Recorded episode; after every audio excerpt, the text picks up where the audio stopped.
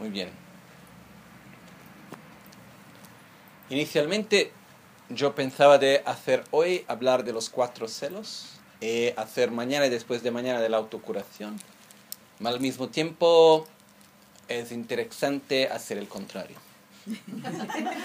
Porque en verdad si nosotros vamos a ver cuando hablar de la autocuración es algo que podemos hablar en cinco minutos, en una hora, en diez horas, y hablar durante dos meses sin parar también es posible.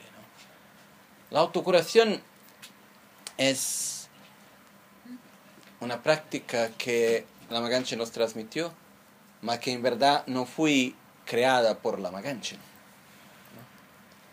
La autocuración es una práctica de meditación que fue enseñada originalmente por Buda Shakyamuni. Algunas veces algunas personas dicen, ah, es una práctica tradicional, no es tradicional, y todo lo demás. Eh, tenemos que nos preguntar muy bien, ¿qué es algo tradicional? ¿Qué es la tradición? Y si vamos a ver en una manera clara la historia del budismo, lo que sucede es que todos los maestros durante los siglos han siempre adaptado las enseñanzas sin perder su naturaleza, sin perder su esencia, han siempre adaptado a la mentalidad de los discípulos. Porque la gente cambia con el tiempo, ¿no? Nosotros no somos, no somos siempre los mismos. Las mismas palabras consiguen olvidar. ¿Bien? ¿Necesitamos el micrófono? No, no. Ah, ¿Sí? Okay. ¿Se escucha bien? Ok. ¿Se escucha bien? No. Ok, un poquito más. Así mejor. Ok. Lo que sucede es que si vamos a ver lo, la historia del budismo, los maestros durante todos los siglos han siempre adaptado las enseñanzas a la mentalidad de los sus discípulos.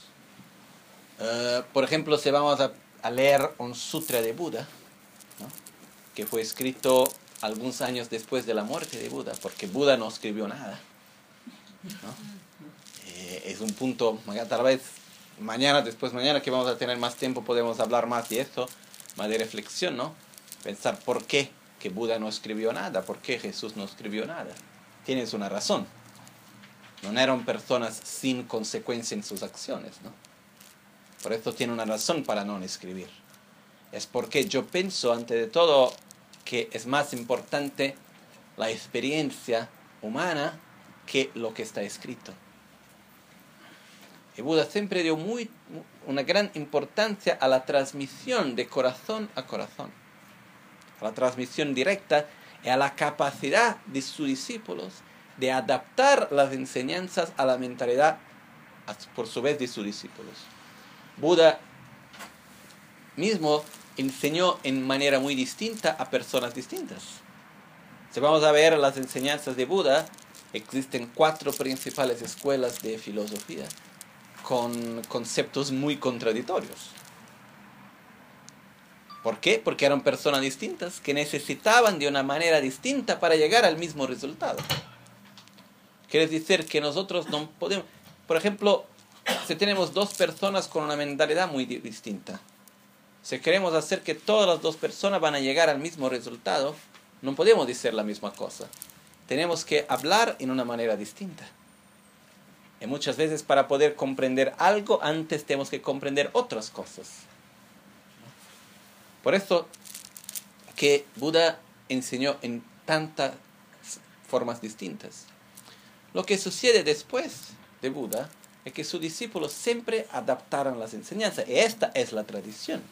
Por ejemplo, si vamos a ver las prácticas de meditación, antes más o menos algo como 1500 años atrás, no existían como hoy toda esa lunga repetición, por ejemplo, la práctica de Yamantaka, otras prácticas era simplemente Aham Yamantaka, yo soy Yamantaka, nada más. Y pues después del mantra, la única cosa que se hacía la recitación eran los mantras. Hoy tenemos las sadhanas, que tienen mucha recitación de lo que, de lo que tenemos que visualizar. Porque con el tiempo se perdió, se estaba perdiendo la visualización. para no perder la visualización, los maestros que han nacido han transformado la visualización en recitación para direccionar la mente. Con el tiempo, con los ciclos, lo que sucedió en los últimos tiempos es que se transformó únicamente en recitación y nos olvidamos de visualizar. Por eso, una vez más, tenemos que volver a recitar menos y visualizar más, que es lo que la Maganchen ha sido en la autocuración. Mas si nosotros vamos a estudiar la autocuración bien, y después podemos tener la posibilidad de estudiar las enseñanzas, eh, las prácticas budistas en una forma más detallada y profunda, vamos a ver que no, tiene, no existe absolutamente nada de nuevo en la autocuración que la Magancha nos enseña. Son las prácticas que nosotros vamos a aprender en el Tantra de Guya Samaja y todo lo demás. Son prácticas muy antiguas al mismo tiempo. Ma, esto para decir que la autocuración que la Magancha nos enseña, la autocuración alzo, ¿no? que el nombre completo es la, ah, en español se ve la autocuración tantrica en alzo, es una práctica muy tradicional. Mas son pocos al mismo tiempo los maestros que tienen las, el coraje, ¿se dice coraje? El, el coraje de poder hacer la adaptación para los discípulos al mismo tiempo. Es, muy, es mucho más fácil hacer el mismo que yo aprendí, ¿no? Es muy, muy más fácil. Aprender algo que me enseñaran y yo voy a repetir exactamente de la misma manera. Por eso vosotros que están acá en Chile tienen que ser como tibetanos. Hacer las mismas cosas como yo aprendí en monasterio en Tíbet. Es claro que es más fácil. Por ejemplo, lo que sucede es más fácil, pero no funciona bien. Principalmente si queremos hacer algo que hace para un tiempo más largo. Lo que sucede para que sea para un tiempo más largo, necesitamos hacerlo adaptando a las mentalidades de cada uno de nosotros. Esto es una necesidad que nosotros tenemos. Por eso, la práctica de la autocuración es una práctica muy tradicional.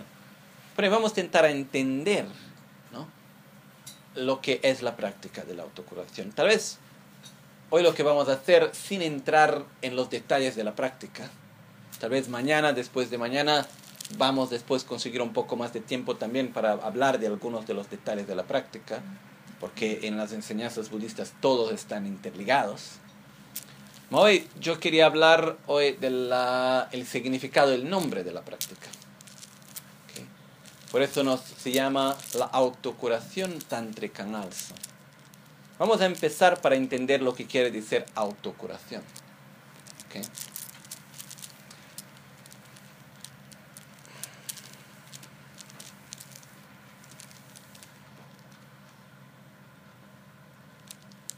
Cuando nosotros decimos autocuración, la primera cosa que tenemos que entender es que se habla de un proceso de, de cura. ¿Sí se dice cura también? Sanación. Sanación. Cuando se habla de un proceso de sanación, la pregunta que hacemos es, ¿sanar qué cosa? ¿Y con qué cosa tenemos que sanar? Por eso es inútil querer hacer un proceso de sanación sin saber lo que queremos sanar. Por eso es la primera cosa que debemos saber. Por eso cuando se habla de autosanación, autocuración, autocura, autosanación, ¿qué es que vamos a sanar? El cuerpo y la mente. Existen distintos niveles, Existen, existen distintos niveles de sanación para la práctica de la autocuración. La podemos hacer en distintos niveles. Empezamos por lo más burdos. El nivel más burdo el nivel, ante de todo, de la sanación del cuerpo y de la mente burdo. Por eso, para sanar, tenemos que saber qué cosa vamos a sanar. El cuerpo. Esto no quiere decir que la práctica de autocuración es una práctica que va a sustituir, sustituir, sustituir las medicinas de la cura tradicional. No, no es esto. Más al mismo tiempo, sabemos muy bien que existe una conexión muy fuerte entre el cuerpo y la mente. es algo más que natural. Tenía un grande maestro que decía, para saber que el cuerpo y la mente están conectados, basta ver que cuando nosotros estamos muy tristes, se van a, ¿cómo se dice? Salen, salen lágrimas de los ojos. Salen lágrimas de los ojos. ¿Por qué? Porque existe una conexión entre mente y cuerpo, ¿no? Si no existía una conexión entre mente y cuerpo, ¿por qué tenía que salir lágrimas cuando yo estoy triste, no? Eso esté muy claro que existe esta conexión. Por eso si yo voy a direccionar mi mente en una cierta manera, también va a tener una influencia sobre mi cuerpo. Por eso, cuando se habla en la autocuración del cuerpo, el cuerpo burdo, el cuerpo como nosotros conocemos, con los órganos, los riñones y todo lo demás, eh, la mente burda. La mente burda es la parte de la nuestra mente que está siempre en contacto con los cinco sentidos. Por eso la mente burda es la mente que consigue ver la forma, escuchar el sonido, sentir los odores, el gusto, el tacto, y también los conceptos, la parte intelectual, entender los conceptos, las memorias, imaginar el futuro, y todo eso. Eso hace parte de la mente burda. ¿okay? Esta es una de las partes que tenemos que curar, que tenemos que sanar. Al mismo tiempo tenemos también lo que llamamos de un cuerpo sutil y una mente sutil. El cuerpo sutil es en nuestro cuerpo que podríamos llamar, para simplificar, el cuerpo energético, que se hace de tres partes, que son llamados los, en tibetano se dice Tsa Lung Tigle, que Tsa Lung Tigle quiere decir los canales, los vientos y las gochas. Las gotas, las gotas. ¿okay? Por esto, los canales um, es donde la energía pasa. Los vientos en sánscrito también se llama prana. Y cuando se dice prana quiere decir energía también. Más al mismo tiempo es una energía que está muy conectada con la respiración. Y por eso lo que sucede es que estando conectada con la nuestra respiración, por eso también se, va, se llama viento. En tibetano la palabra que se usa es viento, es lung, que quiere decir viento, literalmente. Por eso usamos la misma palabra. ¿okay? Y lo que sucede es que estos vientos son como energías que pueden fluir en una forma muy más natural, más fluida. Y por eso que también son vientos, porque son energías que fluyen en nuestro cuerpo. ¿okay? Nosotros tenemos cinco ventos principales, cinco ventos secundarios. En total son más o menos algo como, ah, se dice que son, podríamos decir, 84 mil ventos en todo. ¿Ok? Y más importante para nosotros entender que tenemos esta energía sutil, que son los vientos, y también tenemos las gotas. Las gotas que son, son energías sutiles que no son fluidas como los ventos, que se mueven en nuestro cuerpo de una forma más despacio, más lento. ¿okay? La cosa importante es entender que junto al cuerpo sutil tenemos también una mente sutil. El cuerpo y la mente van siempre juntos. El cuerpo burdo, el cuerpo burdo y la mente burda van juntos. El cuerpo sutil y la mente sutil también van juntos. Por esto, por ejemplo, si yo voy a tener un, eh, ¿cómo se puede decir? Un bloqueo energético en el corazón, muy difícilmente yo voy a conseguir eliminar el enfado o la tristeza. Están todo conectado al mismo tiempo. Por eso, la nuestra mente sutil, ¿qué es? El aspecto de nuestra mente que es, podemos llamar, ah, por ejemplo, en ese momento yo no estoy enfadado. yo no siento rabia en ese momento. Se voy a preguntarse, ¿yo tengo o no tengo rabia? Sí. ¿Y dónde está la rabia que yo tengo en que en ese momento no, no estás manifestada? En mi mente sutil. Por eso la mente sutil la mente donde están las nuestras emociones no manifestas cuando se manifiestan, van a surgir en la mente burda. La mente sutil es donde están en una forma no manifiesta. ¿Ok? Por eso en esta mente sutil tenemos qué cosa? Las cualidades y los defectos también. Por eso tenemos la, ¿sí rabia? Justo, ¿no? Tenemos la rabia, el apego, ah, los celos, también tenemos el amor, la compasión, la generosidad, la sabiduría, la ignorancia. Son todas calidades que están en nuestra mente sutil. ¿Ok? Bien. por eso cuando hablamos de sanación, hablamos ah, de sanación tanto como se puede ser para el cuerpo burdo, la mente burda y también el cuerpo y la mente sutil. Tenemos también lo que se llama el cuerpo y la mente muy sutil. El cuerpo y la mente muy sutil también hacemos la cura, la sanación. También hacemos la sanación en la práctica de la autocuración. Es algo más difícil, es algo, de, podemos decir, para el nivel más avanzado de la práctica, que en realidad se encuentra en la práctica de la autocuración. Por la fin de la práctica de la autocuración, tienes también la parte de la purificación de la mente muy sutil, que es la mente que va de una vida a la otra. O sea, es la mente donde se encuentran las improntas, ¿se puede decir? Las improntas de nuestras acciones y de, nuestras, eh, eh, de, nuestros sentimientos. La impronta de la mente sutil. ¿okay? Que es lo que podemos llamar de continuo mental. En la visión del budismo de lo que podemos llamar de alma. ¿no? Que en el budismo mejor usar la palabra el continuo mental o tal vez la palabra mente muy sutil también. ¿okay? bien, esto es lo que tenemos que sanar. ¿Sanar de qué cosa? Porque muy bien, tengo que sanar mi cuerpo, tengo que sanar mi mente. ¿Mas sanar de qué cosa? Cuando nosotros vamos para hacer un proceso de sanación, esto empieza porque tenemos algo que sentimos, tenemos síntomas, ¿no? Que nosotros no estamos bien. Ok, muy bien. ¿Cuáles son los síntomas que nosotros tenemos? tenemos las enfermedades físicas, por eso que están en el cuerpo burdo. Tenemos también al mismo tiempo un desequilibrio energético, emocional, que no, nos, que no nos sentimos bien. Mal todo se manifiesta principalmente en insatisfacción y sufrimiento.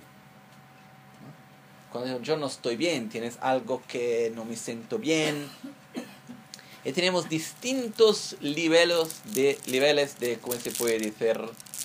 Reconocimiento de nuestro estado de enfermedad. ¿no? Usamos la imagen de la enfermedad. Por eso, ¿cuáles son estos niveles? El nivel más burdo es el nivel de yo no estoy bien físicamente. Nivel más sutil es cuando yo voy a entender mi sufrimiento, el, el que yo no estoy, no, no satisfacción, al mismo tiempo estoy mal, no consigo uh, encontrar un equilibrio en mi vida, uh, sucede que, ¿cómo se puede decir? Um, tengo mucha um, ansiedad, no consigo estar calmo con mí mismo, siempre que hago algo tengo siempre la distracción de las cosas, eh, termino por pelear con la gente, eh, estoy depreso, triste, todo eso también son síntomas. Por eso nosotros vamos a Buda y vamos a decir, Buda, por favor, yo tengo estos síntomas que tengo que hacer, ¿no? ¿Qué es eso? Y Buda va a decir, está enfermo. eh, Buda va a decir, muy bien, ¿cómo se llama esta enfermedad? ¿no? Porque no, nosotros queremos una, un diagnóstico, ¿no? muy bien, estás enfermo. Tu enfermedad se llama egoísmo. Esta enfermedad que es causada del egoísmo, que por su vez viene causada un virus, que es el virus de la ignorancia.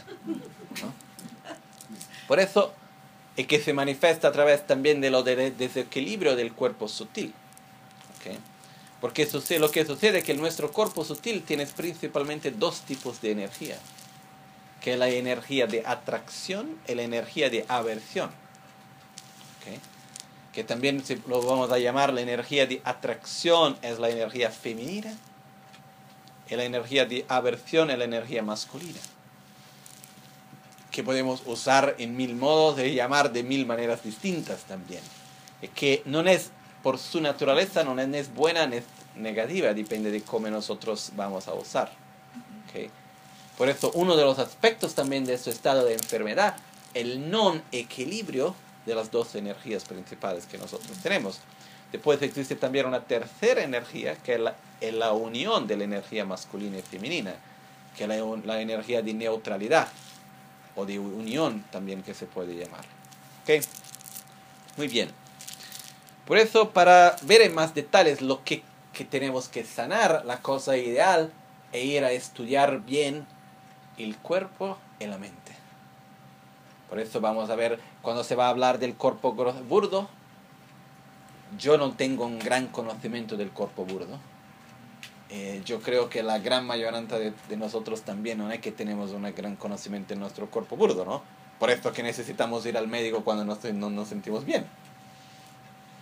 Por eso cuando nuestro cuerpo empieza a sonar un alarme, ¿se dice? Empieza a sonar un alarme, nosotros no sabemos leer el alarme, ¿no? No es que ninguno nos ha dado un manual de instrucciones cuando va a decir este alarme porque tiene este problema, ¿no? Por eso vamos a un especialista que nos va a decir muy bien, está sonando este alarme, que es el dolor. Es, es sagrado el dolor.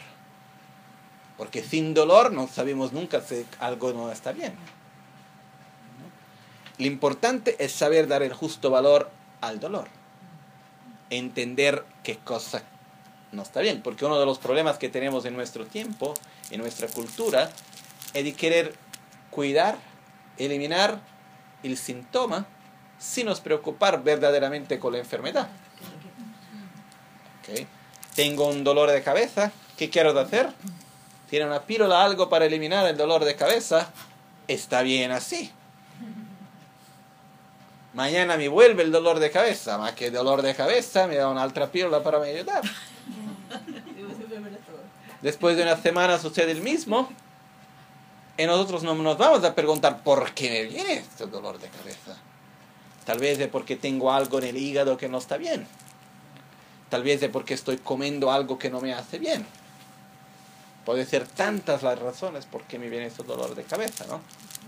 Yo no entiendo nada de medicina, por eso me voy a poner a hablar del por qué que viene el dolor de cabeza. Yo no sé.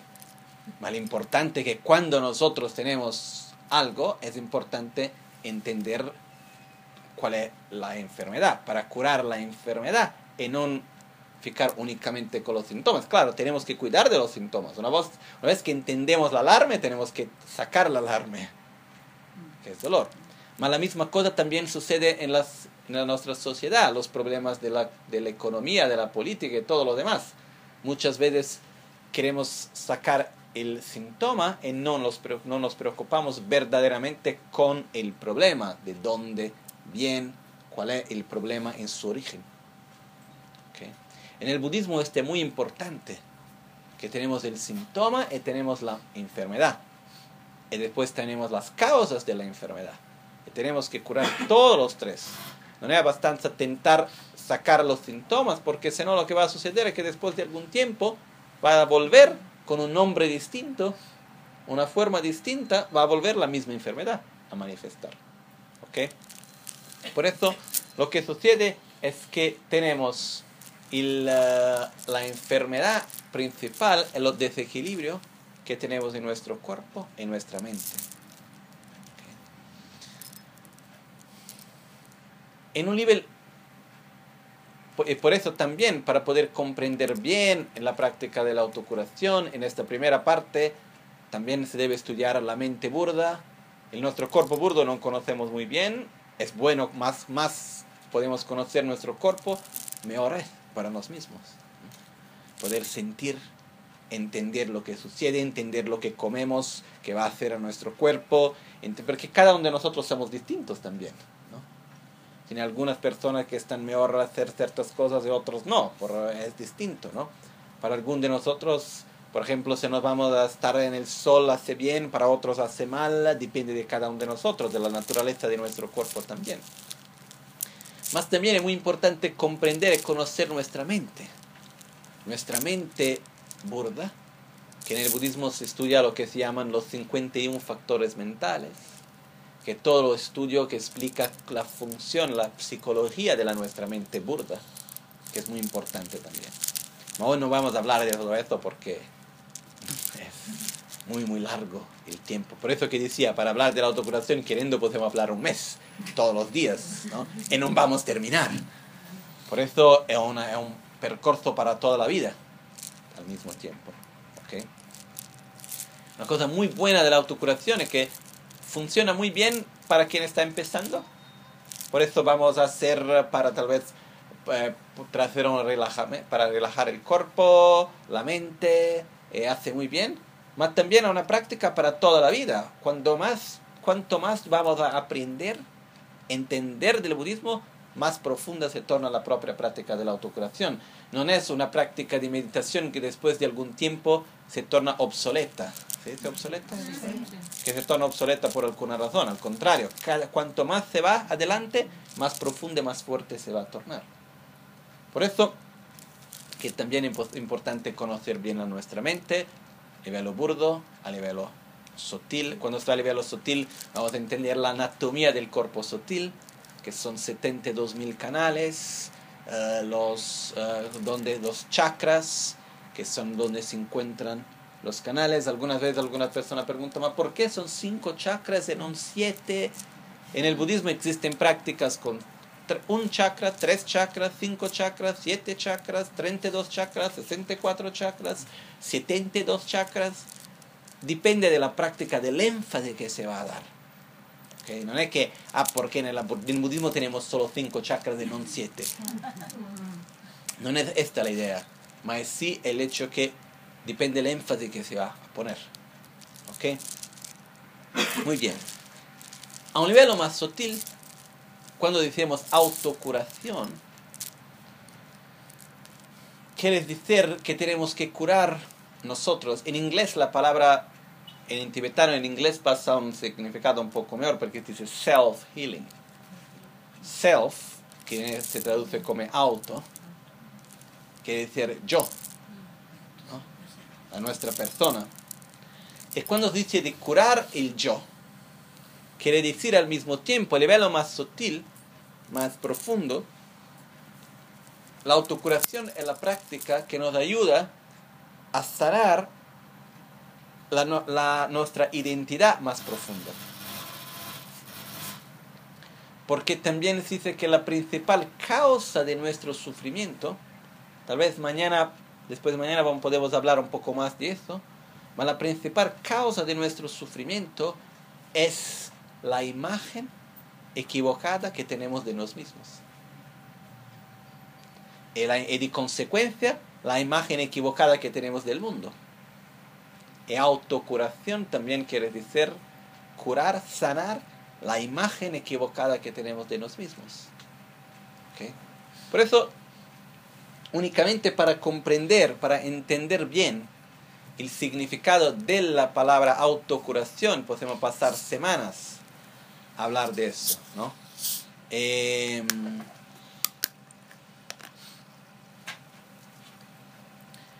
yo pienso que por ahora es bastante así para pensar muy bien lo que quiero sanar y de qué quiero sanar. Tengo que sanar el cuerpo y la mente, yo, la mi identidad. De qué quiero sanar? De las enfermedades burdas y sutiles, del cuerpo y de la mente. ¿Ok? Que en última análisis quiere decir, yo tengo que sanar del sufrimiento, en todas sus manifestaciones, más burdas y más sutiles. La razón por la cual yo voy a hacer esa sanación, vamos a ver en segunda palabra, porque es autocuración tántrica en. Okay. Y cuando llegamos a la palabra tántrica, ¿qué quiere decir? El tantra es, hace parte, es un sendero espiritual, un método que existe dentro de las enseñanzas de Buda, em, que hace parte del sendero Mahayana.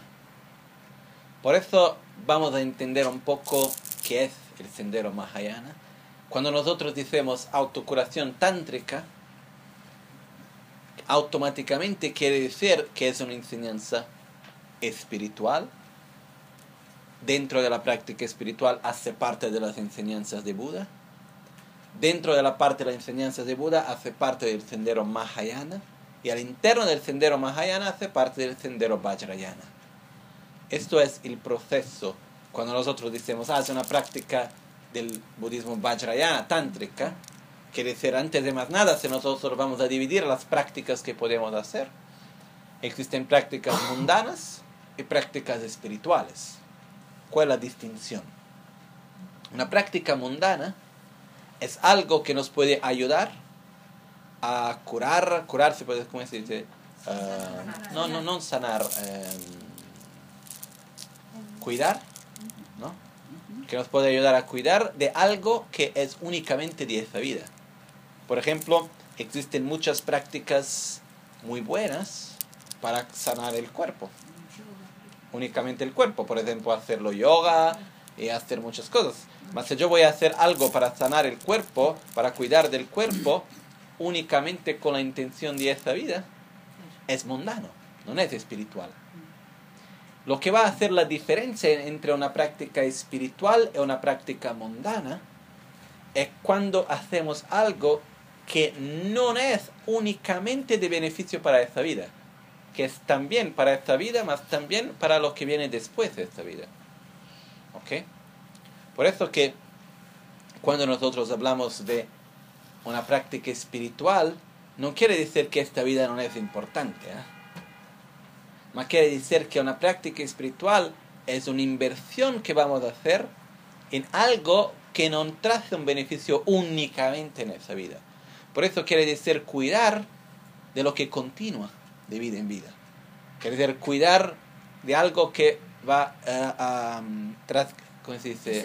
Transcender, ¿cómo se dice en español? Transcender de algo que va a trascender el cuerpo, va a trascender el nombre, va a trascender los bienes, las cosas que nosotros creemos de poseer, ¿no? va a trascender todo eso. Y lo que es que trascende todo eso es la nuestra mente muy sutil. Son las nuestras calidades que vamos a desarrollar. Eh, eliminar la rabia, eliminar el deseo y todo lo demás. Al mismo tiempo son las cosas que en esta vida nos van a siempre ayudar independientemente de dónde nos encontremos. Por ejemplo, yo ahora tengo 32 años y puedo decir muy bien, vamos a decir que yo voy a tener una vida muy larga como yo deseo a todos, vamos a decir que yo pueda vivir hasta 100 años. En 30, 40 años de acá, ¿alguien me puede dar la certeza que yo voy a tener una situación material estable? ¿Y ¿Alguien de acá puede tener la certeza que en 10, 15, 20 años, lo que sea, va a tener una situación económica estable? No aunque yo, yo puedo hoy haber dinero para las próximas 10 vidas. Y al mismo tiempo no tengo la certeza que en 10 años voy a tener dinero.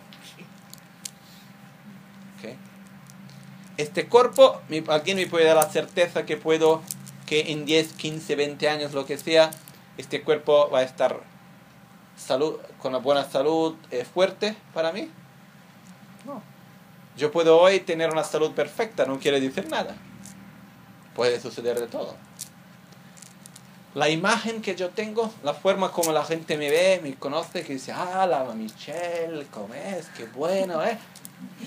¿Alguien me puede dar la certeza que en 10 años o lo que sea voy a tener una buena imagen buena? Es la cosa más fácil de se perder en todo, ¿no? Es muy, muy fácil perder la buena imagen que tenemos. Construir es difícil, poder perder la imagen que tenemos de algo verdaderamente muy, muy fácil. Yo tengo muchos amigos. ¿Alguien me puede dar la certeza que en 10, 15, 20 años mis amigos van a estar allá para mí ayudar? A mí me gusta mucho la, la amistad. La, ¿Cómo se dice? La, amistad. la amistad me gusta mucho. Y yo creo mucho en la amistad. Pero al mismo tiempo yo soy que nosotros somos muy um, volubles somos muy volubles, eh, es muy normal. Yo, en estos pocos años de vida, conseguí ver personas que tenían una visión que parecían el mejor amigo de una persona y después de algunos años se mudó todo, ¿no? Por eso yo no puedo decir, ok, tengo estatus, es mi mejor amigo de toda la mi vida ¿Tengo la certeza que en 10 años vamos a estar acá juntos? No. En 20 años, lo que sea, no. La familia, por la mejor que sea, ¿tenemos la certeza que nuestra vida va a estar junto de nosotros para nos ayudar? También no. Ma existe únicamente una dirección donde podemos invertir nuestra energía en todos los días, que tenemos la certeza que podemos experimentar los beneficios de esto en 10, 15, 20, 50 años que sea.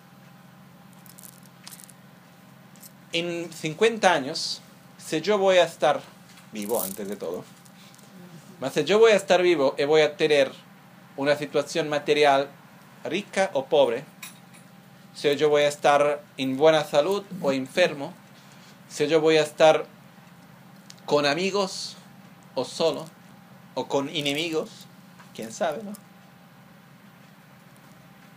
La paciencia me ayudará en todas esas situaciones. El amor me ayudará. El equilibrio interno me ayudará. Por eso lo que sucede es que estas calidades que van a nos ayudar en esta vida, independientemente de lo que sucede materialmente en torno a nosotros y con este cuerpo, cuidar de todo eso es la práctica espiritual. Yo puedo hacer horas y horas y horas de meditación y autocuración y estudiar la filosofía budista y todo lo demás. Si yo lo hago con una motivación mundana, es una práctica mundana. Yo estoy usando un método espiritual para una razón mundana. Está bien. No, no, tiene nada de mal en esto. Ma lo que sucede es que el resultado es un resultado mundano. Que no es porque es un resultado mundano que necesariamente algo de malo. ¿eh? Más es algo de superficial. Es algo que termina con esa vida. Por eso lo que sucede es que cuando se dice que la autocuración tántrica quiere decir que, ante de más nada, hace parte de la práctica espiritual. Quiere decir que su objetivo principal es algo que va a trascender este cuerpo, las, las cosas materiales que tenemos, la nuestra imagen y todo lo demás. Que es cuidar de nuestra mente muy sutil, de, nuestro, de nuestra conciencia más profunda. ¿Ok? Dentro de las prácticas espirituales existen distintas tradiciones. La práctica tántrica hace parte de las enseñanzas de Buda, por eso del budismo. Buda enseñó dos senderos principales. Lo que se llama el sendero Hinayana, el sendero Mahayana. Hina quiere decir pequeño, Maha quiere decir grande, Yana quiere decir vehículo Primera cosa que tenemos que entender cuando hablamos de un vehículo es que existe una estrada. La estrada es la misma. Para el vehículo grande o para el vehículo pequeño. Okay. tenemos que saber cuál es la estrada, ¿no? Porque podemos tener el mejor coche, si no sabemos dónde es la estrada, no podemos hacer nada. Por eso, ¿cuál es la estrada de seguir? Porque las palabras en el budismo tenemos que nos recordar que tienen un significado muy específico. En los textos, los grandes maestros nunca ponían una palabra sin una razón muy específica. Por esto cuando se llama el grande vehículo, el pequeño vehículo, ¿por qué vamos a usar la palabra, la palabra vehículo? Porque existe una estrada un camino que nosotros tenemos que seguir. Eh, existen principalmente en el budismo tres vehículos. Que el vehículo pequeño, el vehículo grande y el vehículo del diamante. El vehículo Vajra. Que podemos decir que es como andar con la bicicleta, el coche y el helicóptero. ¿Okay? Andar con la bicicleta es fácil. Todos nosotros podemos hacer. Que los peligros son muy pequeños. Andar con los coches es más difícil. necesitamos de condiciones mejores. La bicicleta es mucho más fácil a ver una bicicleta. Tener el coche necesitamos poder poner la, la gasolina, necesitamos saber conducir bien y todo lo demás. Más tenemos un potencial mayor. El helicóptero es mucho más veloz, más de muy más difícil. Es más caro, tengo que saber pilotar el helicóptero que es muy difícil. Si voy a hacer algo de equivocado es mucho más peligroso. ¿Ok? Esto es el sendero del Tantra. Que estos son tres imágenes. Pero la cosa más importante primero, que tenemos que entender que todos los tres senderos, todos los tres vehículos, nos van a llevar al mismo camino, al mismo sendero. Que es el sendero para salir del ciclo de sufrimiento, que se llama samsara. Samsara es el ciclo de venenos mentales, ignorancia, apego, desapego, deseo, porque en tibetano se dice döchak, dö quiere decir apego, chak quiere decir, no, dö quiere decir deseo, chak quiere decir apego. Por eso es la ignorancia, el deseo, apego, y la rabia, aversión. ¿Okay? Mañana vamos a hablar más de todo esto. Lo que sucede es que el samsara es este ciclo que venenos mentales, acciones, palabras que decimos, pensieros que tenemos, pensamientos que tenemos, acciones que hacemos. Y lo que va a suceder cuando yo hago una acción, después esta acción va a tener un resultado. El resultado cuando se manifiesta para mí no es muy bueno. Es más o menos como si yo tengo una, ¿cómo se puede decir? Una pala, una, una, una bola, ¿cómo se dice? Un ball, Pelota. una pelota. Tengo una pelota con un hilo. Y yo voy a pegar la pelota muy fuerte. Y después de un tiempo la pelota hace un giro y vuelve y va a pegar por la cabeza, ¿no?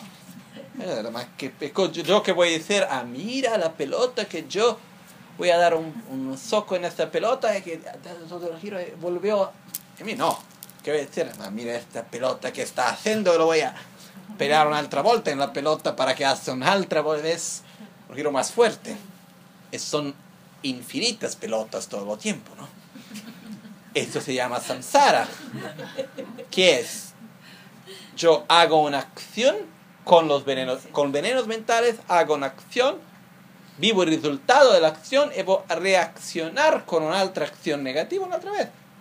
Porque cuando me sucede algo de sufrimiento, si yo estoy caminando por la calle y viene alguien y me habla mal o me hace algo que no me gusta, ¿cuál es la reacción que yo voy a tener? Ma, mira el resultado de una acción que yo he sido en pasado. O yo voy simplemente a tener una reacción más que está haciendo bastardo. Voy a tener una reacción de aversión, rabia, que se va a manifestar en una acción de palabra, de mente, de mente, de palabra, de cuerpo, que por su vez va a vivir un resultado. Este ciclo se llama, se llama samsara. Este ciclo, ¿dónde se manifiesta? En este cuerpo en realidades psicofísicas que nosotros vivimos. ¿Ok? Se puede manifestar en tantas formas distintas. Por eso el camino es de no sufrir, de poder eliminar el sufrimiento. Este es el mismo camino. La parte hinayana es el sendero del amarnos mismos. Parte el primer paso tenemos que amarnos mismos, saber amar bien nos mismos. ¿Qué quiere decir amarnos mismos?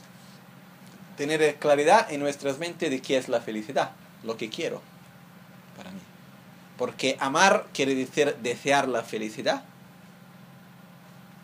Pero el, el problema que sucede muchas veces es que nos amamos, mas tenemos conceptos distintos de felicidad.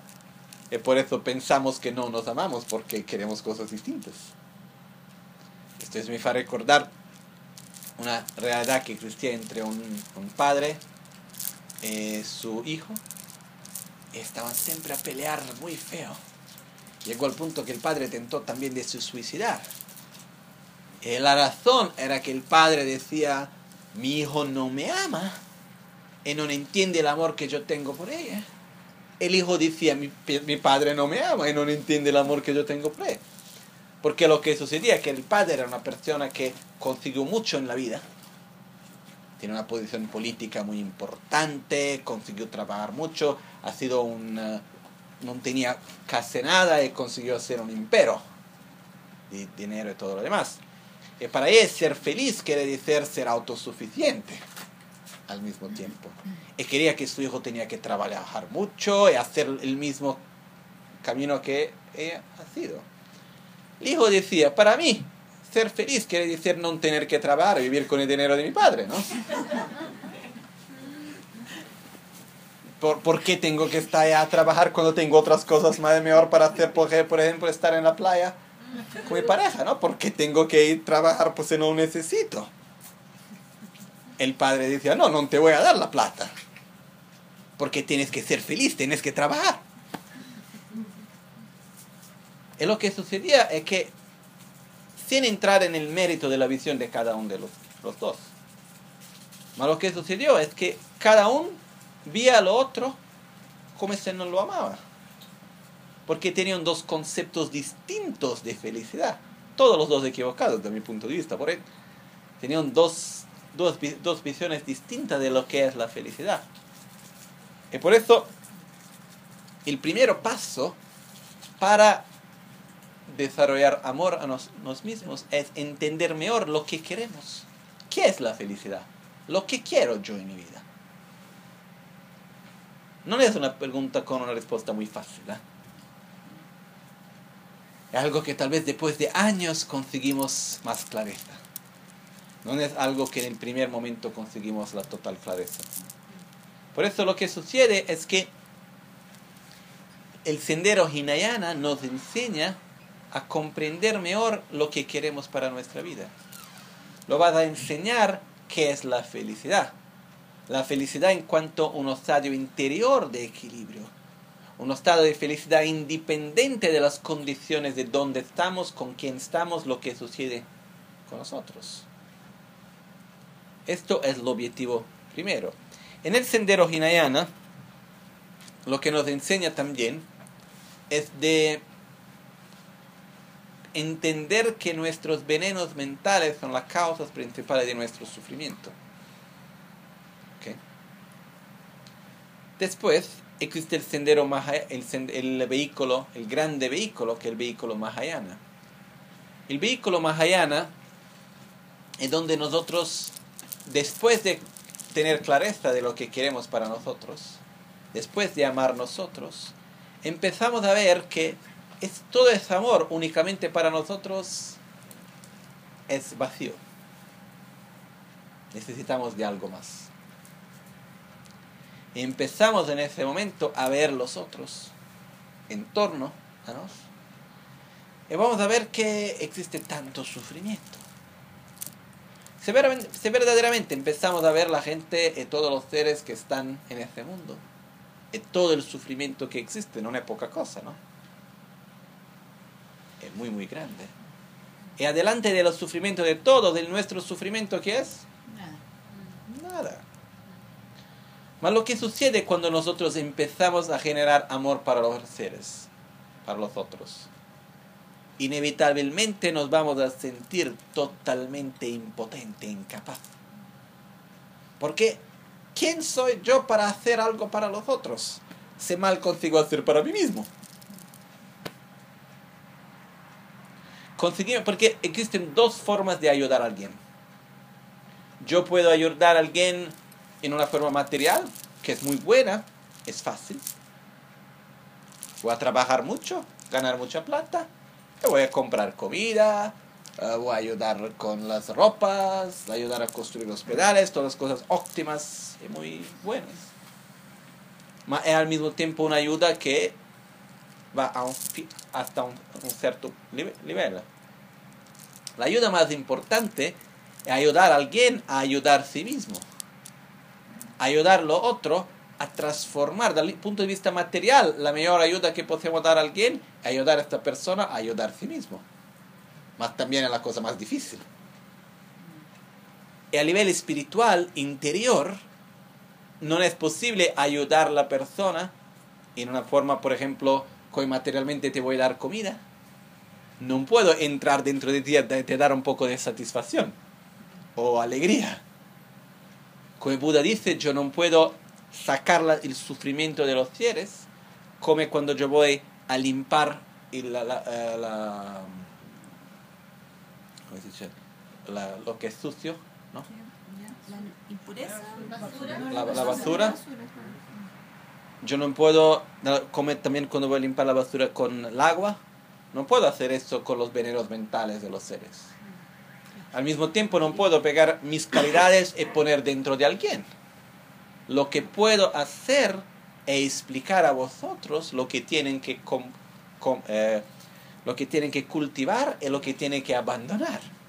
Eso es la única cosa que yo puedo hacer, Buda dice. ¿Okay? ¿Y cuánto es difícil ayudar a alguien a nivel más profundo? Nosotros en nuestra vida, ¿conseguimos verdaderamente mudar a una persona? Es difícil, ¿no? Si tenemos a alguien muy acerca de nosotros y queremos que esta persona tiene que pensar en una forma distinta. Puede ser nuestro hijo, nuestro padre, nuestra madre, la persona que amamos. No importa, podemos nos despertar y dormir todos los días juntos. Estar horas y horas juntos. No conseguimos entrar en la cabeza del otro y mudar la persona. ¿No? Por eso imaginamos lo que sucede cuando queremos mudar todos. Cuando como empezamos a ver la gente la su ignorancia, empezamos a ver el enfado, empezamos a ver los celos, empezamos a ver todas esas actitudes que generan tanto sufrimiento. Vamos a decir, ¿por qué hacen así? Y yo te quiero ayudar. Más ¿cómo lo hago? Y por eso va a generar, antes de todo, un sentimiento de impotencia este sentimiento de impotencia se va a encontrar con la nuestra naturaleza, que es la nuestra naturaleza es pura, es la nuestra capacidad de desarrollar nuestras calidades. Por eso, como consecuencia, vamos a encontrar que la única cosa que verdaderamente podemos hacer para ayudar a todos es, antes de más nada, desarrollar las nuestras propias calidades tenemos que desarrollar la nuestra sabiduría para poder ayudar a alguien. Tenemos que desarrollar nuestro amor, compasión, equilibrio. ¿Cómo puedo yo querer ayudar a alguien a no se enfadar cuando yo tengo mucha rabia? Primero tengo que desarrollar mi paciencia verdaderamente para poder ayudar a alguien también a tener más paciencia. Porque palabras bonitas existen muchas en el mundo, ¿no? Mas las personas que verdaderamente consiguen ayudar a los otros son las personas que son lo que dicen. Si nosotros vamos a ver en la historia, yo creo que existieron personas que no es que dijeran cosas así tan distintas muchas veces. Mas lo que hacían distintos era que estas personas eran lo que decían, eran el ejemplo de lo que decían, que es la cosa más importante. Por eso si nosotros queremos verdaderamente ayudar a los otros, necesitamos desarrollar nuestras calidades. Esto se llama el, sendero del Bodhisattva, que es el vehículo Mahayana. El vehículo uh, Hinayana usa el método de crear distancia de los venenos mentales, de los objetos de los venenos mentales. Por, por ejemplo, si yo tengo mucha rabia, voy a estar muy um, ¿cómo se dice? Lejano. ¿no? Voy a crear distancia, distancia, distancia, de los objetos de rabia para que así no voy a sentir rabia. Bien, funciona, sí. Mm. Existe el peligro que un día voy a estar adelante del objeto de rabia y voy a explodir. La misma cosa también sucede con el objeto de deseo. Yo sé que tengo mucho deseo por la agua, no me hace ver el agua, mejor no ver el agua, no encostar en el agua, donde tiene el agua yo no voy. ¿Por qué? Porque conozco mi flaqueza, mi debilidad. Mi debilidad. No tengo la fuerza de estar con el agua y no querer el agua. Por eso también que se ve, esto es una curiosidad, que en algún También algunos de vosotros han conocido, por ejemplo, monjes de la tradición Theravada, como existe en Sri Lanka, en Tailandia y así, donde los monjes no pueden encostar en la mujer. Y algunas veces sentimos ser más, ¿por qué? ¿Qué tienes de mal en las mujeres? Porque son impuras, ¿qué es? Este concepto que no se puede encostar en las mujeres porque son impuras es un concepto que nace de una otra cultura, una cultura occidental. Por ejemplo, dentro de algunas tradiciones, los, ah, las tradiciones islámicas, más también los judíos ortodoxos, tienen también ese concepto de cosas. ¿sí? En el budismo la mujer no es por nada impura. Es el, el hombre que es fraco. ¿Cómo se dice? Es ah, El frágil. el frágil, eh, que no tienes fuerza. ¿Por qué que el monje no puede encostar en la mujer? Porque no consigue domar su deseo. Esta es la verdadera razón. ¿Ok? Por eso lo que se va a decir los monjes, muy bien, el deseo es algo que se empieza a dar espacio después de un poco, no tienes más libertad. Por eso en el camino, el sendero Hinayana, el vehículo Hinayana va a decir, muy bien, tenemos que crear distancia de los objetos de deseo, de celos, de envidia, y todo lo demás para estar con nuestro equilibrio. Esto es cada vez más difícil también, ¿no? Con la vida que nosotros hacemos. Por eso que para seguir este, este método necesitamos hacer una vida longe de todo. Como se hacían en los monasterios de los demás. No es que es muy fácil también hacer esta vida. Además funciona también muy bien. El sendero Mahayana dice algo distinto. Dice, tenemos que nos concentrar en entender los venenos mentales y cómo esos son las causas de nuestro sufrimiento para poder estar adelante del objeto sin sentir y al- ante de todo primero primeramente no es que nos sentimos el deseo mas no vamos a alimentarnos vamos a ser más esclavos del deseo. Por ejemplo a mí me gusta la agua. Yo consigo ver que el deseo que yo tengo por la agua no es porque es una calidad del más porque es una proyección que yo mismo estoy, crea- estoy creando. Por eso yo voy a entrenar a mí mismo en estar adelante del agua y no sentir el deseo. Conseguir domar el deseo. Esto es lo que enseña el sendero Mahayana. ¿ok? El sendero Vajrayana es lo que dice, yo tengo que ah, atingir, no, ah, alcanzar la iluminación para el beneficio de todos los seres, mañana, hoy, el más rápido posible. Y por eso yo voy a usar todas las condiciones, todo lo que tengo, como un método para la iluminación. Por eso, en el Tantra lo que tiene de especial es que el Tantra usa el cuerpo, la mente, el ambiente, todos los tres juntos, como un método para la iluminación. ¿Ok? El sendero Mahayana usa principalmente la mente. El proceso de conocer nuestra mente, direccionar bien nuestra mente, entrenar nuestra mente, que es muy importante. Y el Tantra tienes un punto más que es también el cuerpo. Usar también el cuerpo, el ambiente, las energías del ambiente, todo para nos ayudar en este sendero. La diferencia eh, es que en cuanto en el sendero Mahayana se dice muy bien, yo tengo deseo por la agua, no me hace bien el deseo, y voy a entender y voy- me voy a entrenar en no agir con deseo. Y funciona. No es fácil, mas funciona. En el sendero Vajrayana se va a decir, muy bien, tienes deseo. ¿Cuánto deseo tienes? Mucho. Quiero más deseo. Necesito ainda de más deseo. Mas lo que voy a hacer, voy a usar el deseo para el como un- una parte del sendero a la iluminación. ¿En qué manera? Transformando el deseo. Yo no voy a bloquear, eliminar el deseo. Yo voy a transformar el deseo. ¿De qué manera? ¿Cómo hago a transformar esta, la agua? Yo la puedo usar para beber. Puedo usar para lavar. Puedo usar para, ¿cómo se puede decir? Hacer un, un, un despecho con alguien. ¿No? puedo lanzar en la cara de alguien. Puedo hacer tantas cosas con agua. ¿Ok? Por eso puedo hacer una ofrenda, puedo hacer tantas cosas.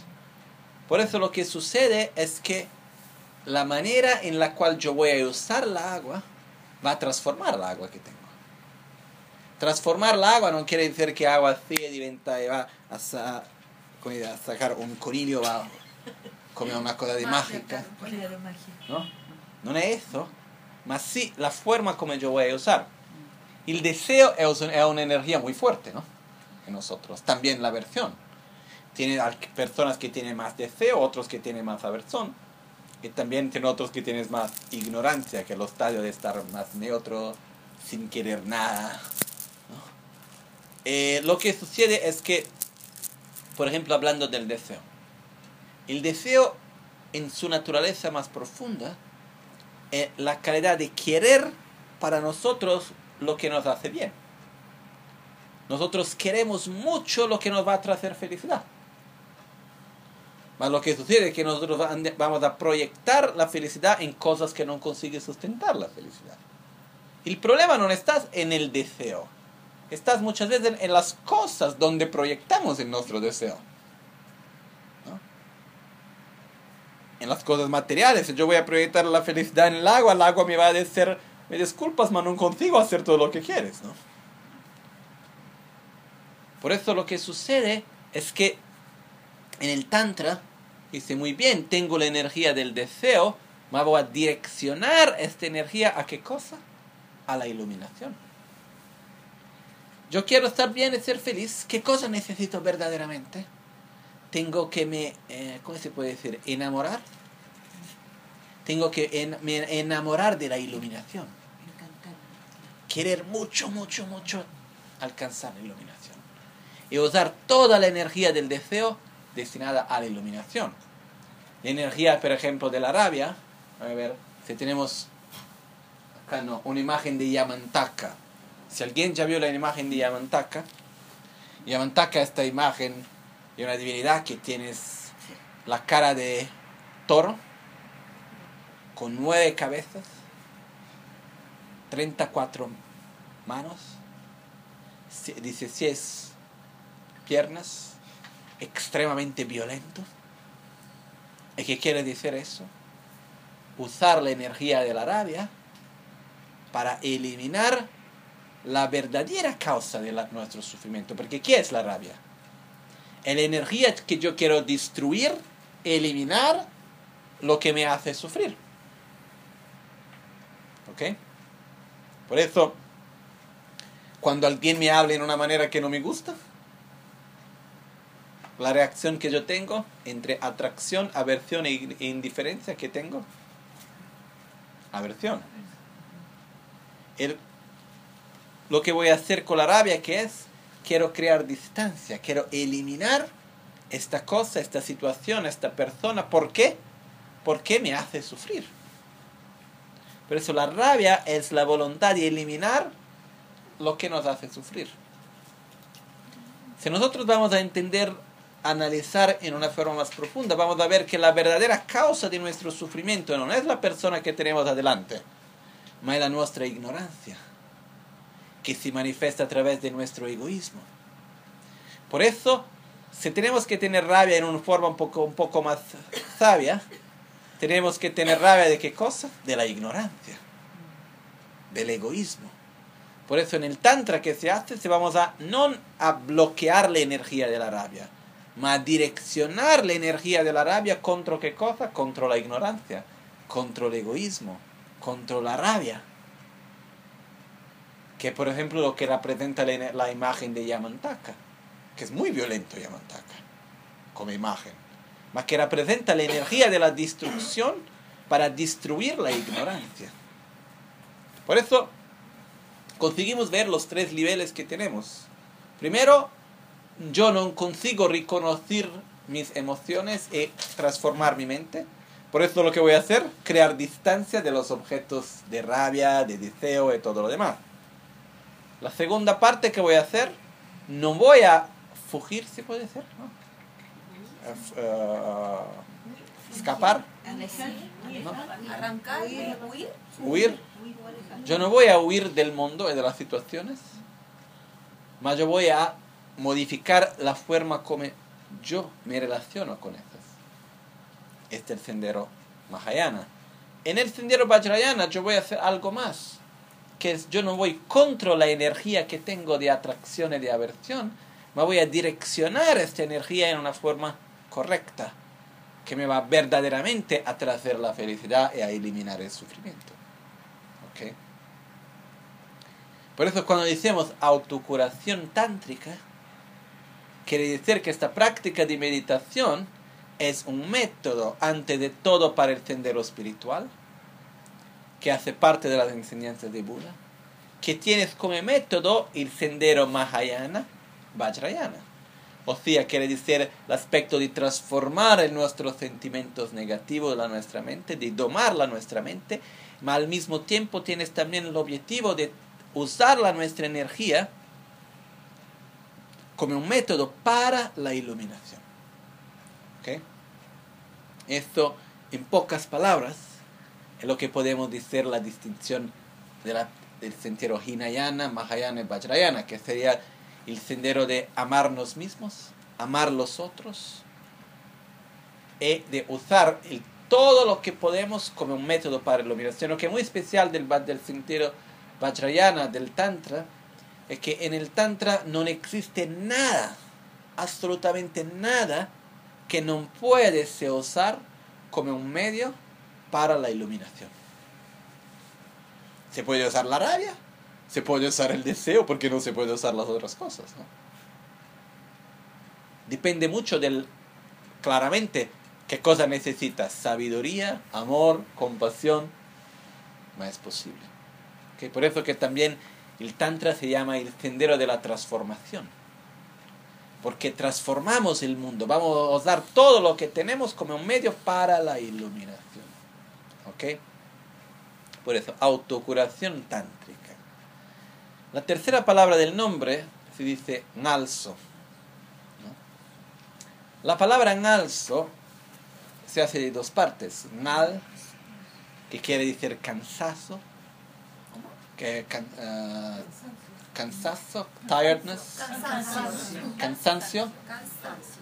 quiere decir cansancio, quiere decir sufrimiento, quiere decir dolor. La palabra nal, por ejemplo, dungal en tibetano quiere decir sufrimiento. Nalwa quiere decir algo que no está bien. También quiere decir cansancio. ¿Ok? Este es nal. So quiere decir regenerar. La, uh, regenerar, ¿se dice?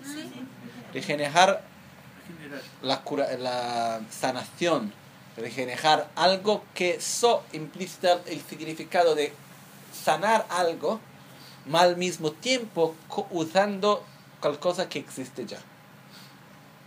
¿Qué quiere decir?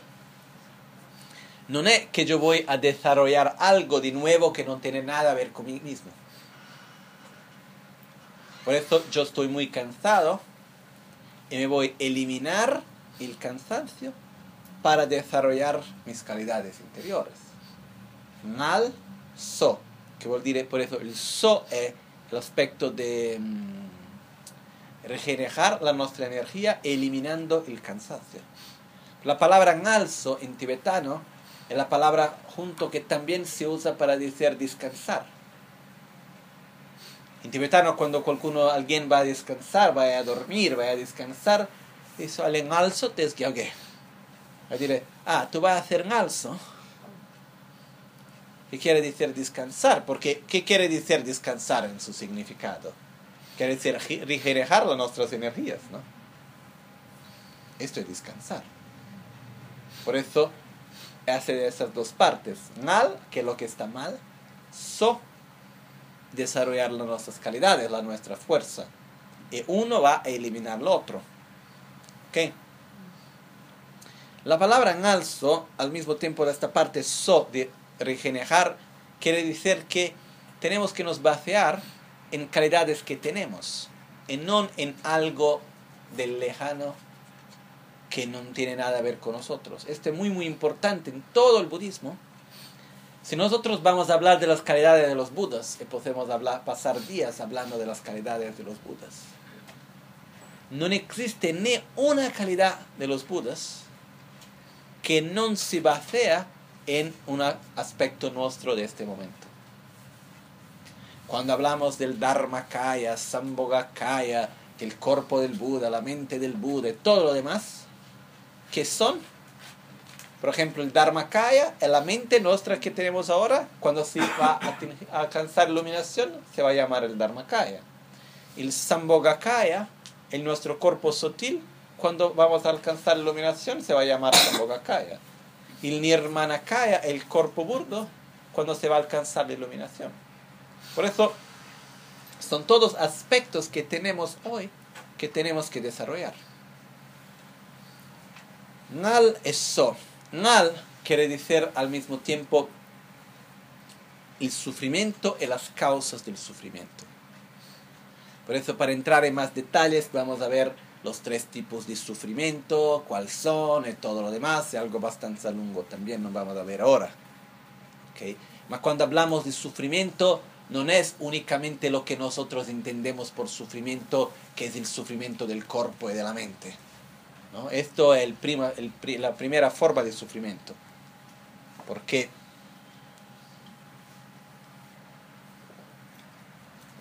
en general el sufrimiento es de dos tipos. El sufrimiento del cuerpo y el sufrimiento de la mente. El sufrimiento del cuerpo, ¿qué es? El dolor de cabeza, dolor a los riñones, que en eso tantos tipos de dolores que podemos tener, que hace mucho calor, hace frío, frío y todo lo demás. El sufrimiento de la mente, la tristeza, uh, los celos, la envidia, al mismo tiempo también la angustia, todos los sentimientos internos. Si nosotros vamos a poner en una balanza, ¿cómo se dice? En, un, Balanza. en una balanza, y nuestro sufrimiento de cuerpo y de mente. ¿Qué tenemos más? De mente, ¿no? Esto quiere decir que somos ricos.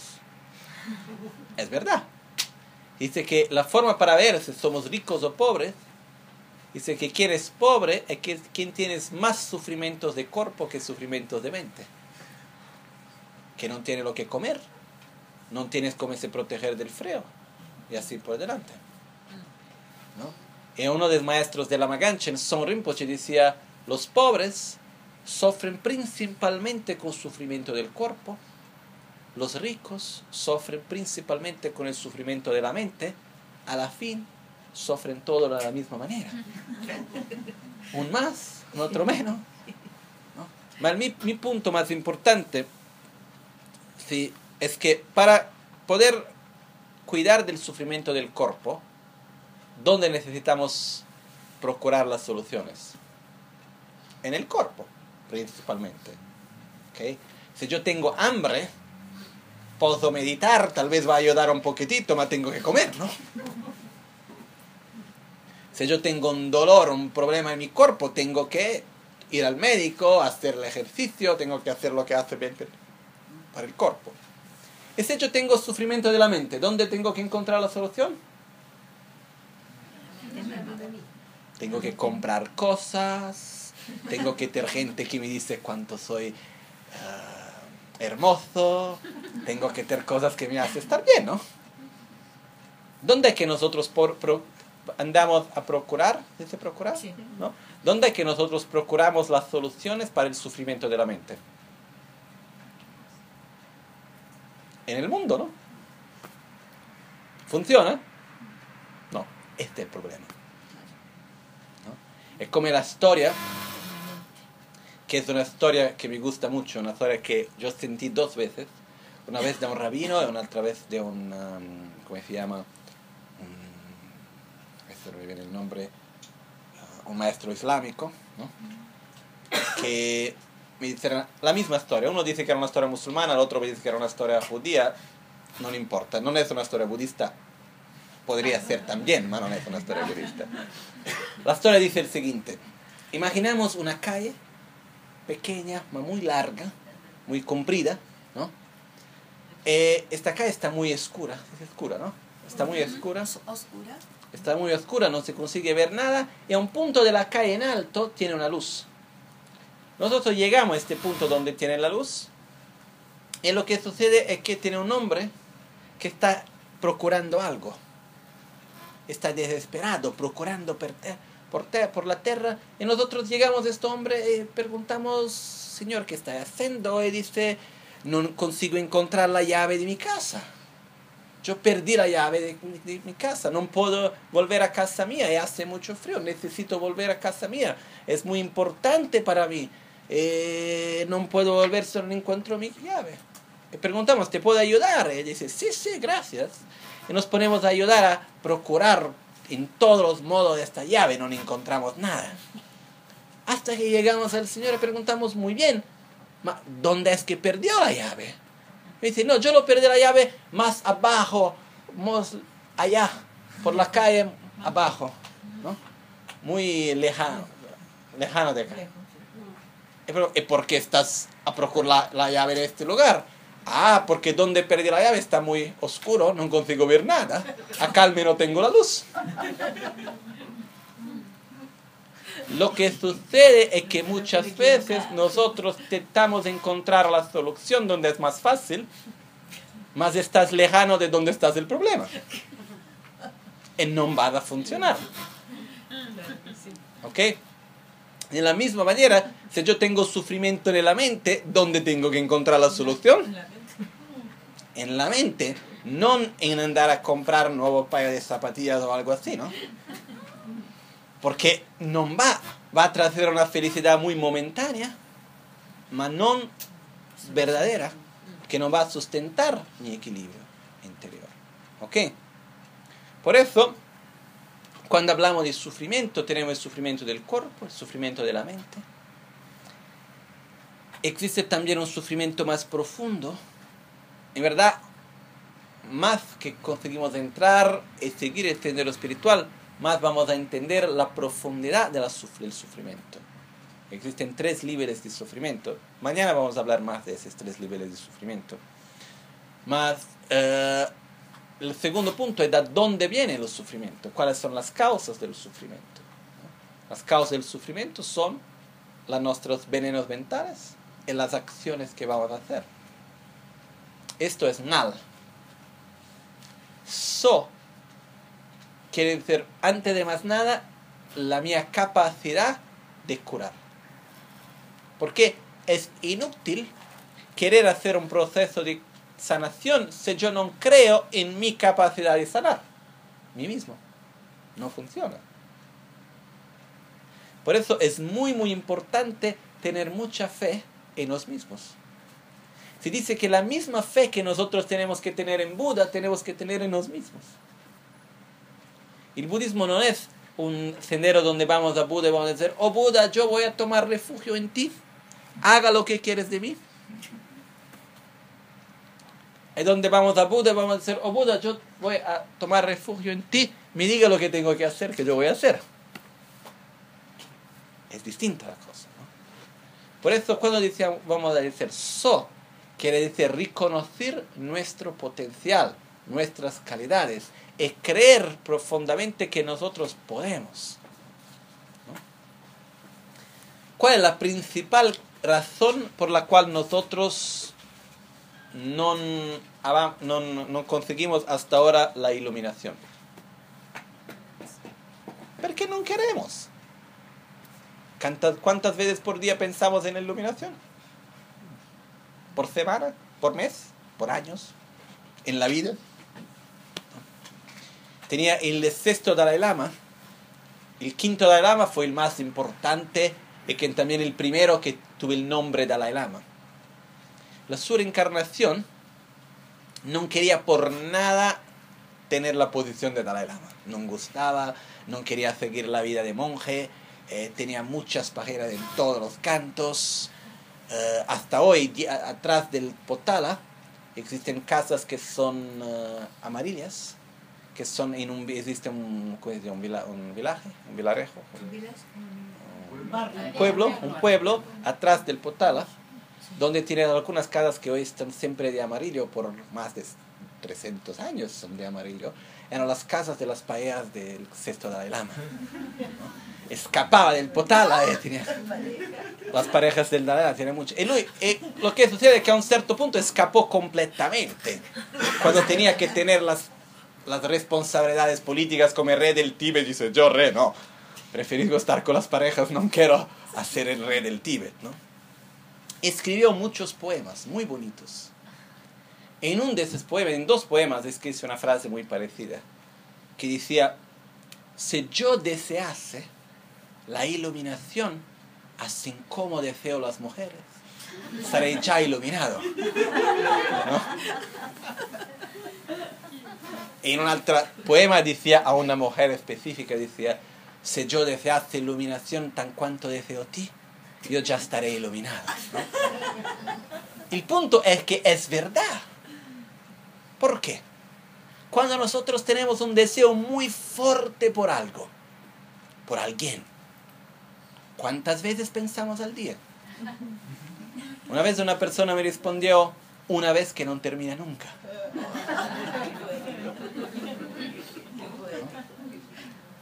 La verdad es que cuando queremos mucho algo, como dice en español, cuando nosotros estamos apasionados, Enamorados.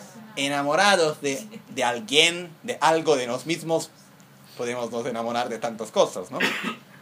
Cuando nosotros nos estamos enamorados, pensamos siempre en esto. Llueve, pensamos en la persona. Tiene el sol, pensamos en la persona. Vamos a comer, pensamos. Algunos momentos no pensamos en una cosa que vuelve muchas y muchas veces. Por eso lo que sucede es que en el sendero de iluminación, una de las cosas que tenemos que, tenemos que desarrollar es nos enamorar de la iluminación. Este profundo deseo de ser libre del sufrimiento para poder ayudar a todos a hacer lo mismo. Es que está presente en nuestra vida todos los días, en toda, todas las nuestras acciones. Y para el problema muchas veces, ¿cuál es? Para que la razón, una de las razones que no conseguimos desarrollar, este, enamorarnos de la iluminación, es porque no creemos que somos capaces. Vamos a ver, sí, la iluminación, algo muy especial para tal vez los grandes maestros del Tíbet en el pasado. No, para mí no. ¿Quién soy yo para poder eliminar?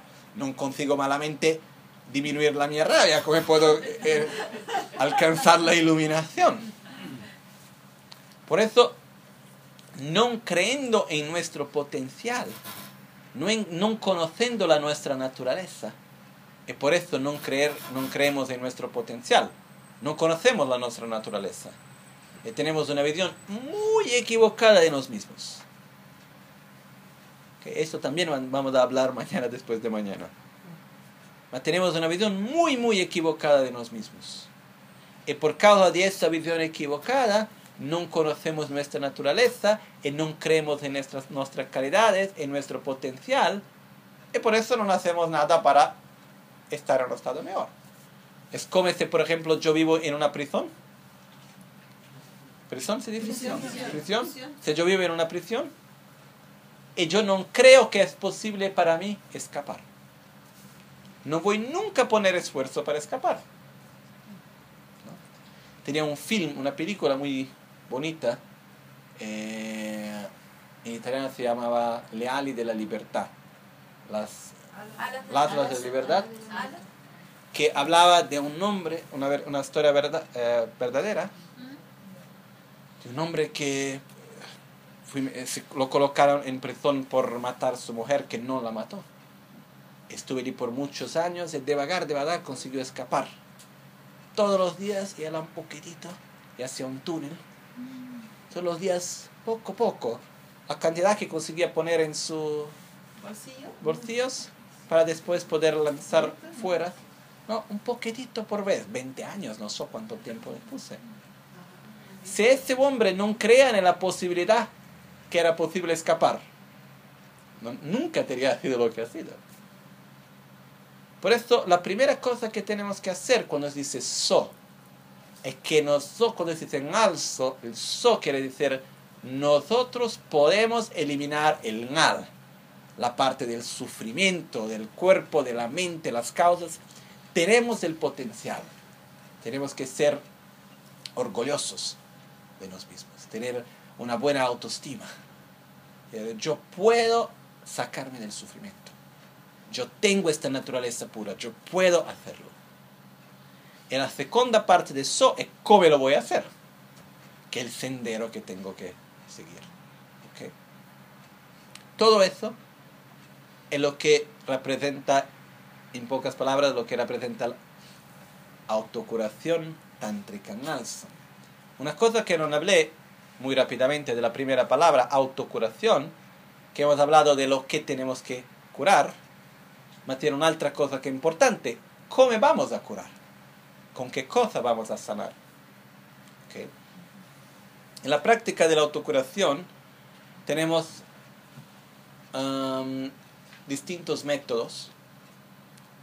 Vamos a usar la concentración, el poder de la mente, que es muy, muy mayor de lo que nosotros podemos imaginar. Mucho, mucho más grande de lo que podemos imaginar. Tenemos el poder al mismo tiempo de la concentración, de la visualización, que también va junto con la concentración, direccionar nuestra mente. Usamos la respiración, usamos los colores, los símbolos, el poder de la fe, el poder al mismo tiempo también de la, ¿cómo se puede decir?, de los arquetipos Sí, arquetipo. que representan las nuestras calidades. Porque lo que sucede en la autocuración es que nosotros vamos a usar símbolos que representan a nuestras calidades que no dan una forma. Cuando hablamos de estabilidad y generosidad, ¿la generosidad tiene una forma o no? No, es abstracta, ¿no? Mas lo que sucede es que vamos a dar una forma, una forma a la generosidad para poder desarrollar esta calidad también. En la práctica de la autocuración usamos el poder también de los arquetipos, usamos el poder de los gestos, los mudras, que tienes un poder muy grande. Por ejemplo, cuando hacemos el mudra de Ratnasambhava, ¿no? el mudra de la generosidad, intenten hacer el mudra de Ratnasambhava y al mismo tiempo pensar, yo no quiero dar. No funciona. No conseguimos. Tienes algo que yo no quiero dar. La mano tiene que volver, ¿no? No conseguimos. Yo no quiero dar. No, no está bien. Al mismo tiempo, no lo sé. En español, si yo digo yo, ¿qué, quiere- qué quiere decir? Yo, yo. ¿Quiere decir algo? Yo. Por ejemplo, si yo voy para alguien y digo yo, quiere decir tener, tengas que... ¿Va bien? ¿Va? ¿Sí o no? Ah, como echar lágrimas. Fuera Sí, porque en portugués, en Brasil, cuando dice yo, quiere decir tienes, tiene que... Ándate, ¿no? Ándate fuera. Yo, yo, yo, yo, ándate fuera. En tibetano quiere decir exactamente venga acá. ¿No? Yo. Por eso, más si yo voy para alguien, voy a decir, ándate, ándate, ándate, no estás acá, ándate, no te quiero ver. Lo que es más fuerte, ¿El, el gesto o la palabra? El gesto. Por eso lo que nosotros decimos con el gesto es muy fuerte. ¿Ok? Cuando yo voy a hacer, por ejemplo, el gesto del, de Amoghasiddhi, no miedo, es para poner fuera, yo no tengo miedo. Eh, gesto de, de Akshobhya, la estabilidad, tocar la tierra, la tierra es lo que existe de más estable de todo. Amitabha, que la concentración, porque el centro de nuestro cuerpo, en el mudra de Amitabha se van a crear los triángulos, que es el símbolo de la concentración. Tenemos un triángulo entre los dedos, un triángulo acá, entre los brazos, y te metemos un triángulo del cuerpo. ¿Ok? Vairochana, el mudra de Vairochana representa la sabiduría, que en verdad representa las enseñanzas, que el mudra completo es así, que es como una rueda, la rueda, la rueda del Dharma, que representa las enseñanzas, y por eso representa el Dharma y por eso también la sabiduría. El único mudra que es un poco más difícil de entender, la Maganchen también lo llamas el OK mudra, El ok, sí. ¿no?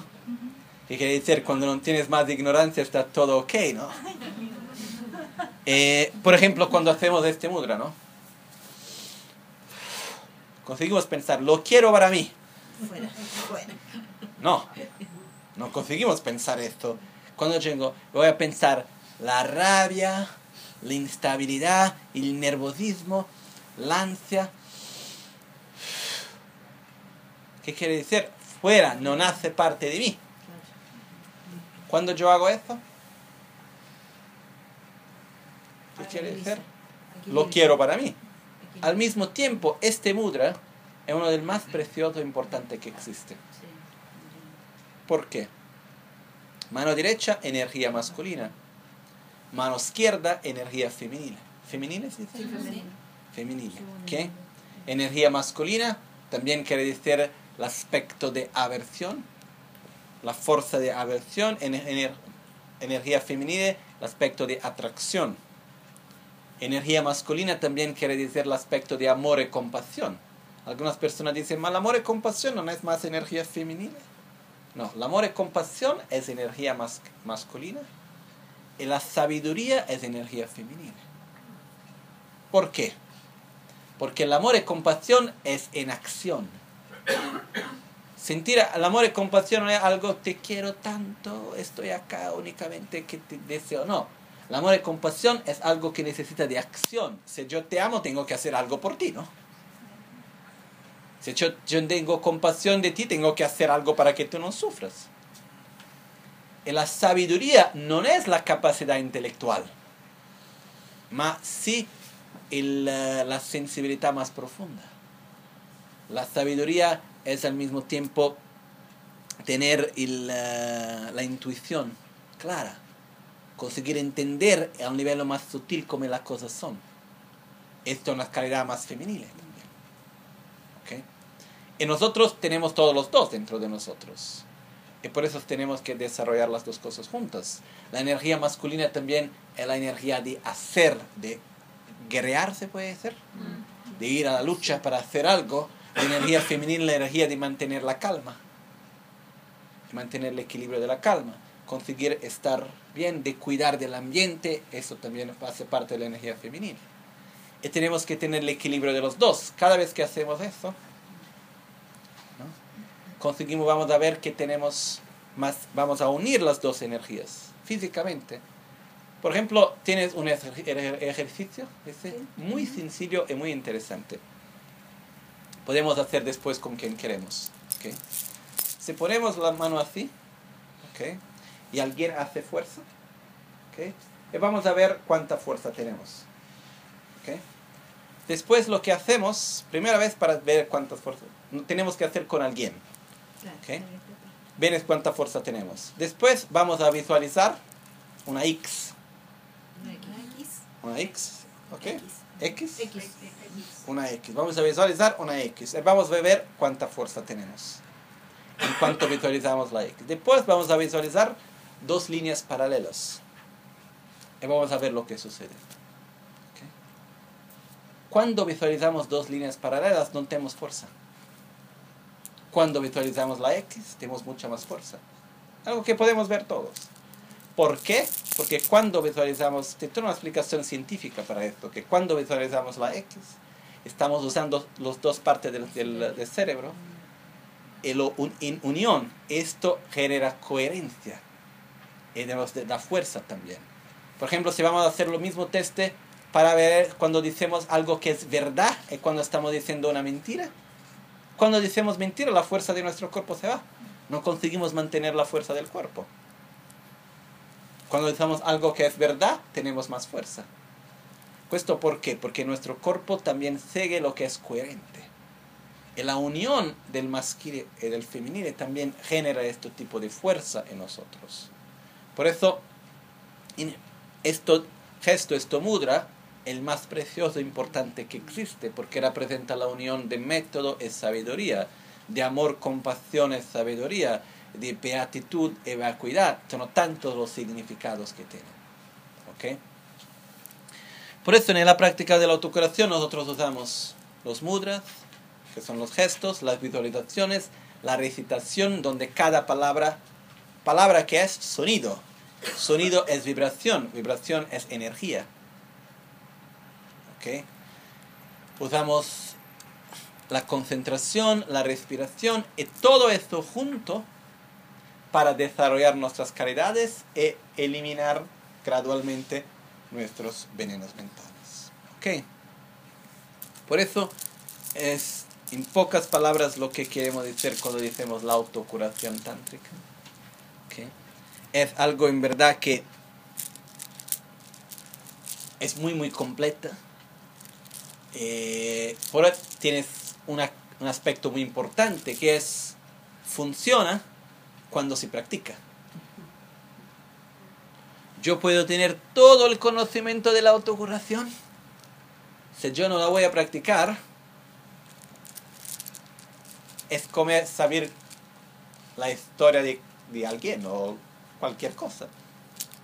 En cuanto son únicamente conocimientos, si no los usamos, por ejemplo, si yo voy a estudiar medicina, y voy a estudiar arquitectura, y después voy a estudiar culinaria, y también voy a estudiar cómo se van a para hacer las uñas, Manicure. manicure. Ma no hago nada. Yo no voy a tratar con la medicina, no voy a construir casas, no voy a cocinar y no voy a hacer el manicure.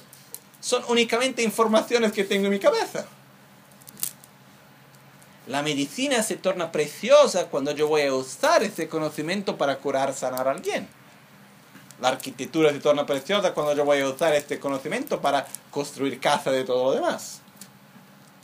La culinaria se usa, se, torna preciosa cuando yo voy a cocinar, ¿no? ¿A qué sirve saber cocinar?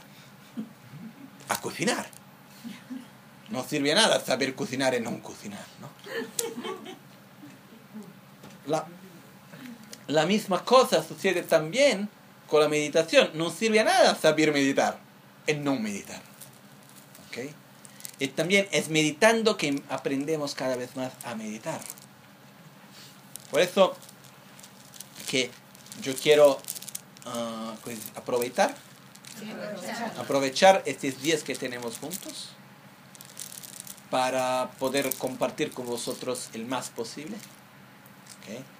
Mañana y después de mañana vamos a ver las bases de la filosofía del budismo, pero también vamos a usar el tiempo para hablar más de la autocuración, poder entender mejor las partes de la práctica y hacer juntos la práctica también, que es muy importante. ¿Ok?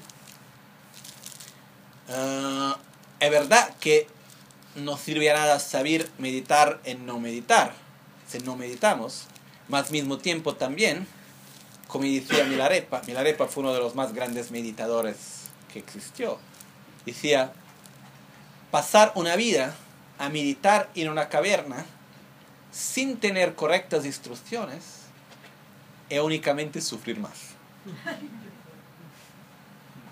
Porque yo estoy allá, no tengo mucho que comer, estoy en la caverna a meditar, más yo no estoy meditando con instrucciones correctas. Estoy a familiarizar mi mente con qué cosa? Con nada. O con algo equivocado, tal vez. Por eso, tener las instrucciones correctas, entender también es muy importante. Tenemos que hacer la práctica, pero también tenemos que entender, comprender de dónde vienen. ¿ok? Lo- hoy lo que quise traer para vosotros es antes de más nada el contexto de la práctica de la autocuración, que es muy importante. Entender que algo para nos autosanar, una otra cosa del significado de la palabra autosanación, autocura, quiere decir que la responsabilidad de nosotros está en nuestras manos. Por eso autosanación. Cuando la Magante llegó, la Maganchen llegó en Occidente, viene de una tradición donde hacía muchas ceremonias de cura, de sanación.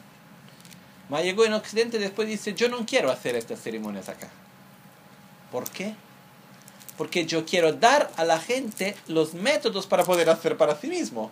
Y no crear una situación de dependencia donde yo tengo que siempre hacer la ceremonia para los otros. ¿Ok?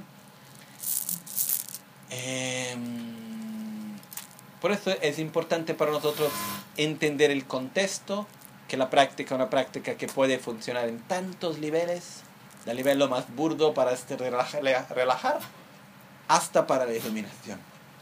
¿Ok? Eh, que cuanto más profundo era nuestro conocimiento y la, la dirección que nos damos, esta es la respuesta que vamos a tener de la práctica. ¿Ok? Por eso yo voy a decir que para hoy es todo. Ah, mañana, ¿a qué hora empezamos? Diez y media. Mañana empezamos a las 10 y media. Eh, vamos a aprovechar el máximo posible estos tres días que tenemos. ¿Ok? Por eso mañana, después, hoy mañana, después de mañana. Y ahora vamos a hacer una dedicación final. Antes de terminar. Jetsu lame kutse rabdenchi Namkar tinle cholchur gepadang Losan tempe drume sasungi Drove munsel tato ne Nimo dele sendele Nime kuyan delekşin Ninsen taktu delekbe Kuncho sumgi jingilo Kuncho sumgi ngodrup sol Kuncho sumgi trashishu Al amanecer o al anochecer, por la noche o durante el día, puedan las tres joyas concedernos sus bendiciones, puedan ayudarnos a obtener todas las realizaciones y colmen el sendero de nuestras vidas con muchos signos de buen auspicio.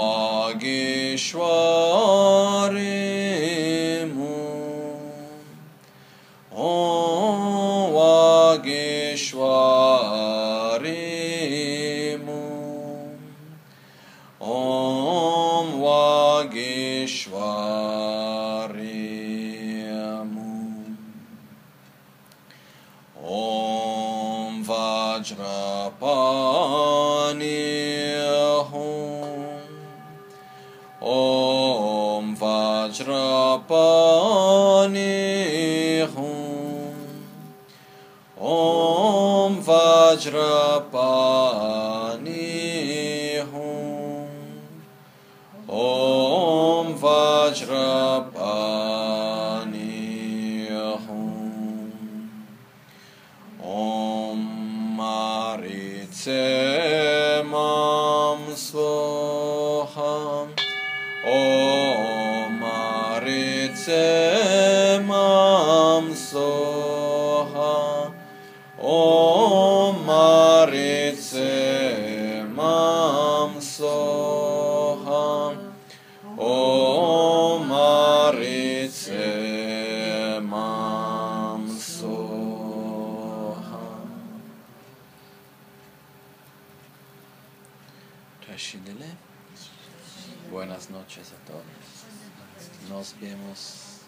por la mañana.